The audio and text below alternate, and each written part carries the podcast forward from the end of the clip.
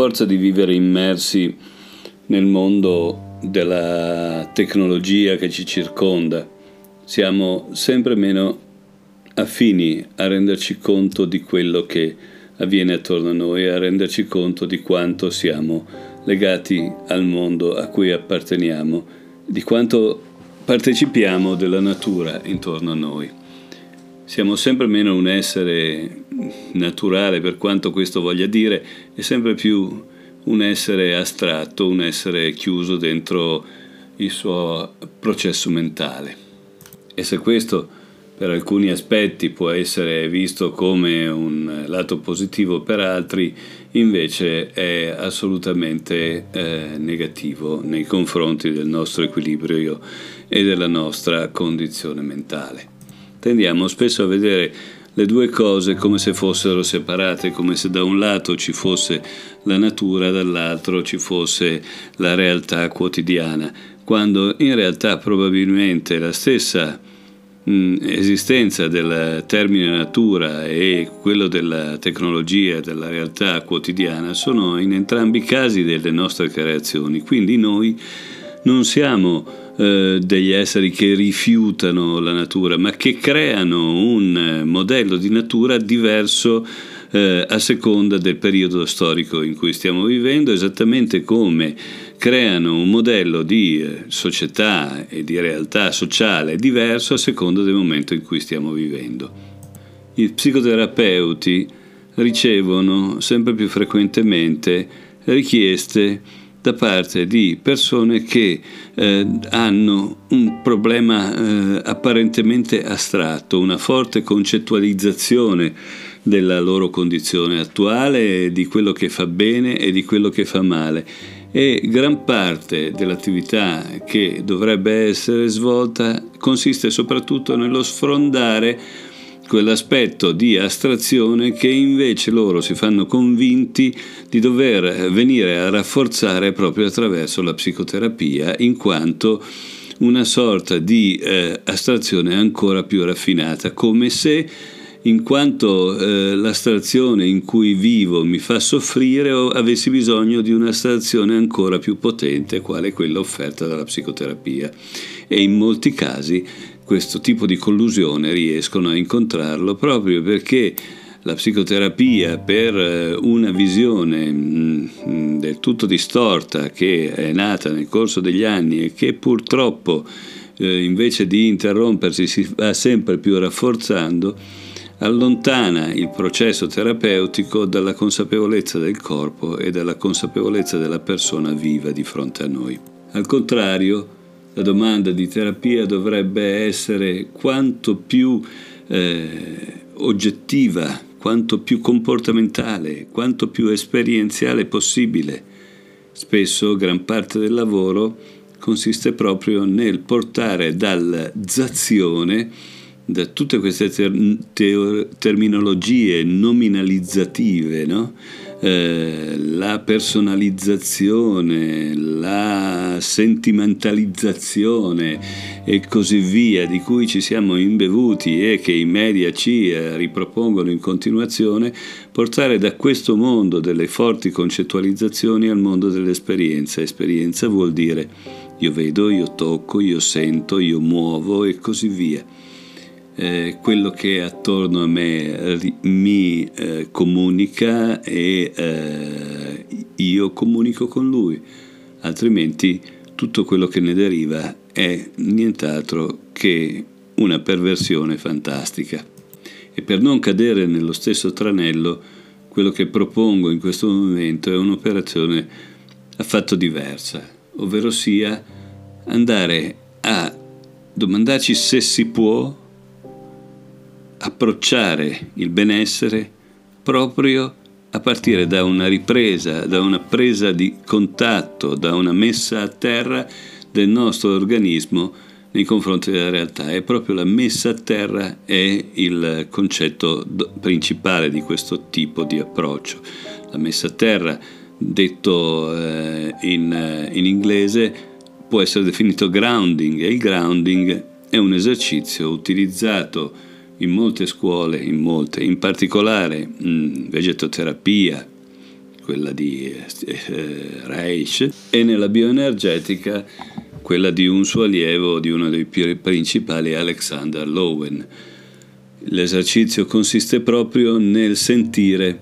le forze che ci attirano verso la Terra come un componente energetico e come se noi fossimo connessi ad esse sia nella modalità in cui noi scarichiamo a terra, sia nella modalità in cui noi riceviamo dalla terra l'energia che le è propria.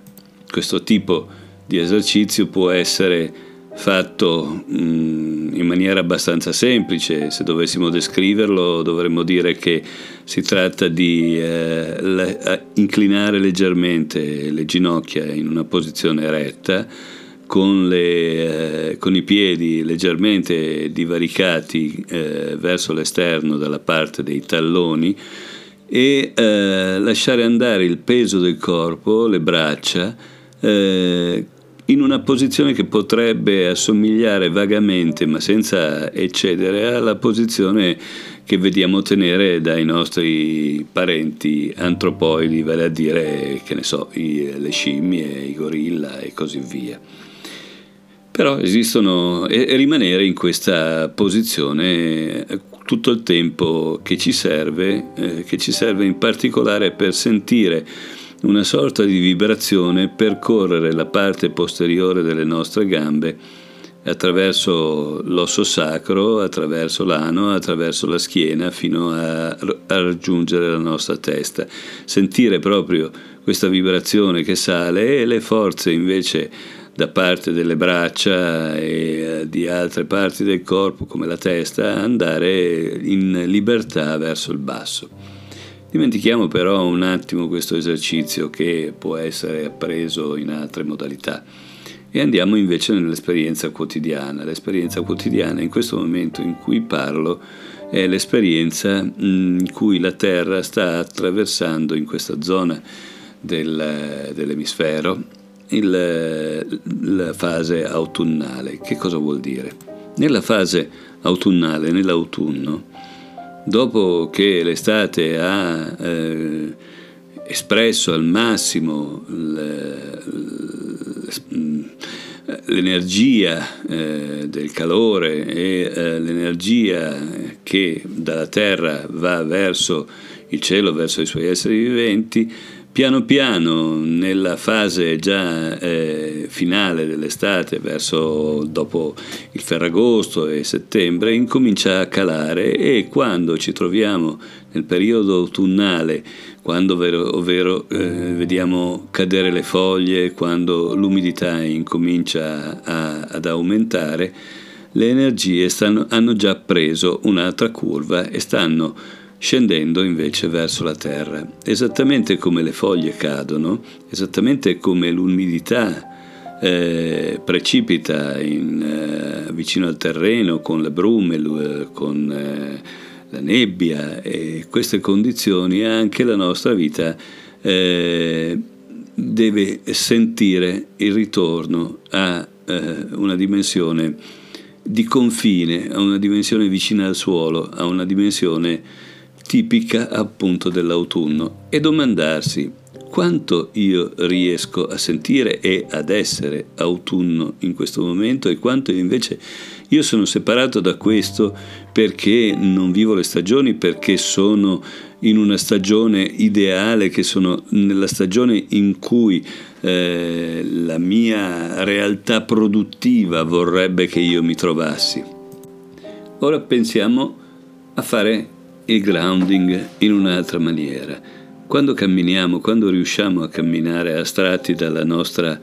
realtà mentale, dai nostri processi di ripensimento delle cose di lavoro, delle cose di famiglia, delle cose del quotidiano, ci può capitare, io spero che a tutti possa capitare, di passare in zone dove i nostri amici alberi, eh, si trovano spesso così isolati eh, nella città e riescono ancora a darci una mano e eh, anche di non essere necessariamente osservati per non doverci sentire a disagio e ad avvicinare questi alberi e cercare di sentire l'energia che loro invece riescono ancora a vivere l'energia dell'autunno, l'energia della terra. In che modo? La superficie degli alberi, la corteccia è molto mh, mm, carica di energie autunnali in questo periodo ed è tale ed è anche la parte forse più affine alla terra oltre alle radici che invece è più difficile prendere contatto con loro. Sentire la corteccia dell'albero, avvicinarsi all'albero, abbracciare l'albero, nonostante magari il tanto smog che ricopre la corteccia, e provare a sentire l'autunno e con l'autunno il contatto e il richiamo della terra che è proprio dell'autunno per come l'albero riesce a comunicarcelo, per come l'albero riesce a eh, trasmettere alla parte albero che è in noi e a portarci a essere ancora un po' più vicini alla terra, ancora un po' più vicini a creature della natura. Mentre facciamo questo, cerchiamo di sentire che questa energia attraversa il nostro corpo e raggiunge i nostri piedi e i nostri piedi possono essere sentiti nonostante noi si possa camminare, muoversi attraverso i piedi, possono essere sentiti anche come una parte radicale del nostro essere, come se fossero delle radici e sentire la comunicazione che arriva dall'albero attraverso il nostro corpo e arriva fino ai nostri piedi. Quello che ne deriva è qualcosa che non può essere descritto con i nostri strumenti di rappresentazione sempre più apparentemente, ma solo apparentemente pratici, ma in realtà molto più astratti di quanto noi andiamo a raccontarci. Però eh, il fatto di dire eh, prova questa cosa vuol dire semplicemente mettiti in sintonia, eh, sintonizza la tua radio interna per poter recepire queste energie. Probabilmente non riuscirai a essere neppure sicuro che, eh, di esserci riuscito perché difficilmente riuscirai ad esprimere quello che è successo con le parole, proprio perché le parole fanno riferimento ai concetti, mentre quello di cui stiamo parlando fa riferimento esclusivamente alla coscienza, esclusivamente all'esperienza. E se questo non bastasse, anche solo l'utilizzo dei sensi che, eh, a cui facciamo ricorso più frequentemente, vale a dire la vista e l'udito, dovrebbero portarci ad essere in grado di cogliere eh, questa forza di caduta, questa, questo richiamo al suolo, questo eh, sonno, inizio di sonno che eh, è, corrisponde al periodo autunnale. Possiamo vederlo esteticamente, vedendo le foglie che cadono, vedendo le foglie cadute, sentendo l'odore lievemente fermentante, caratteristico dell'autunno, sentendo i suoni, i suoni eh, del vento, i suoni eh, che arrivano dal suono, il suolo, i suoni delle fronde, i, i suoni dei canti degli uccelli e cercare di domandarsi quanto diverso questi suoni eh, ci appaiono rispetto alle sonorità, ad esempio, dell'estate, rispetto a quelle della primavera o rispetto al silenzio dell'autunno. Un falso silenzio perché in realtà sono suoni che arrivano molto più da profondo, quelli dell'inverno, molto meno difficili da percepire. Andiamo infine a ricercare le similitudini con i colori, con questi eh, richiami del suolo, con l'umidità, andiamo a cercare gli odori, andiamo a cercare gli aspetti cenestesici caratteristici dell'autunno e scopriremo che nella nostra vita molte di queste sensazioni le ritroviamo al contatto con persone, magari con persone di una certa età e non con persone di un'altra età. Le ritroviamo nel, in taluni rapporti, le ritroviamo in talune situazioni eh, lavorative, le ritroviamo in talune realtà affettive. Andiamo a cercare l'autunno della nostra vita attraverso la comparazione con gli aspetti sensoriali, non quelli concettuali,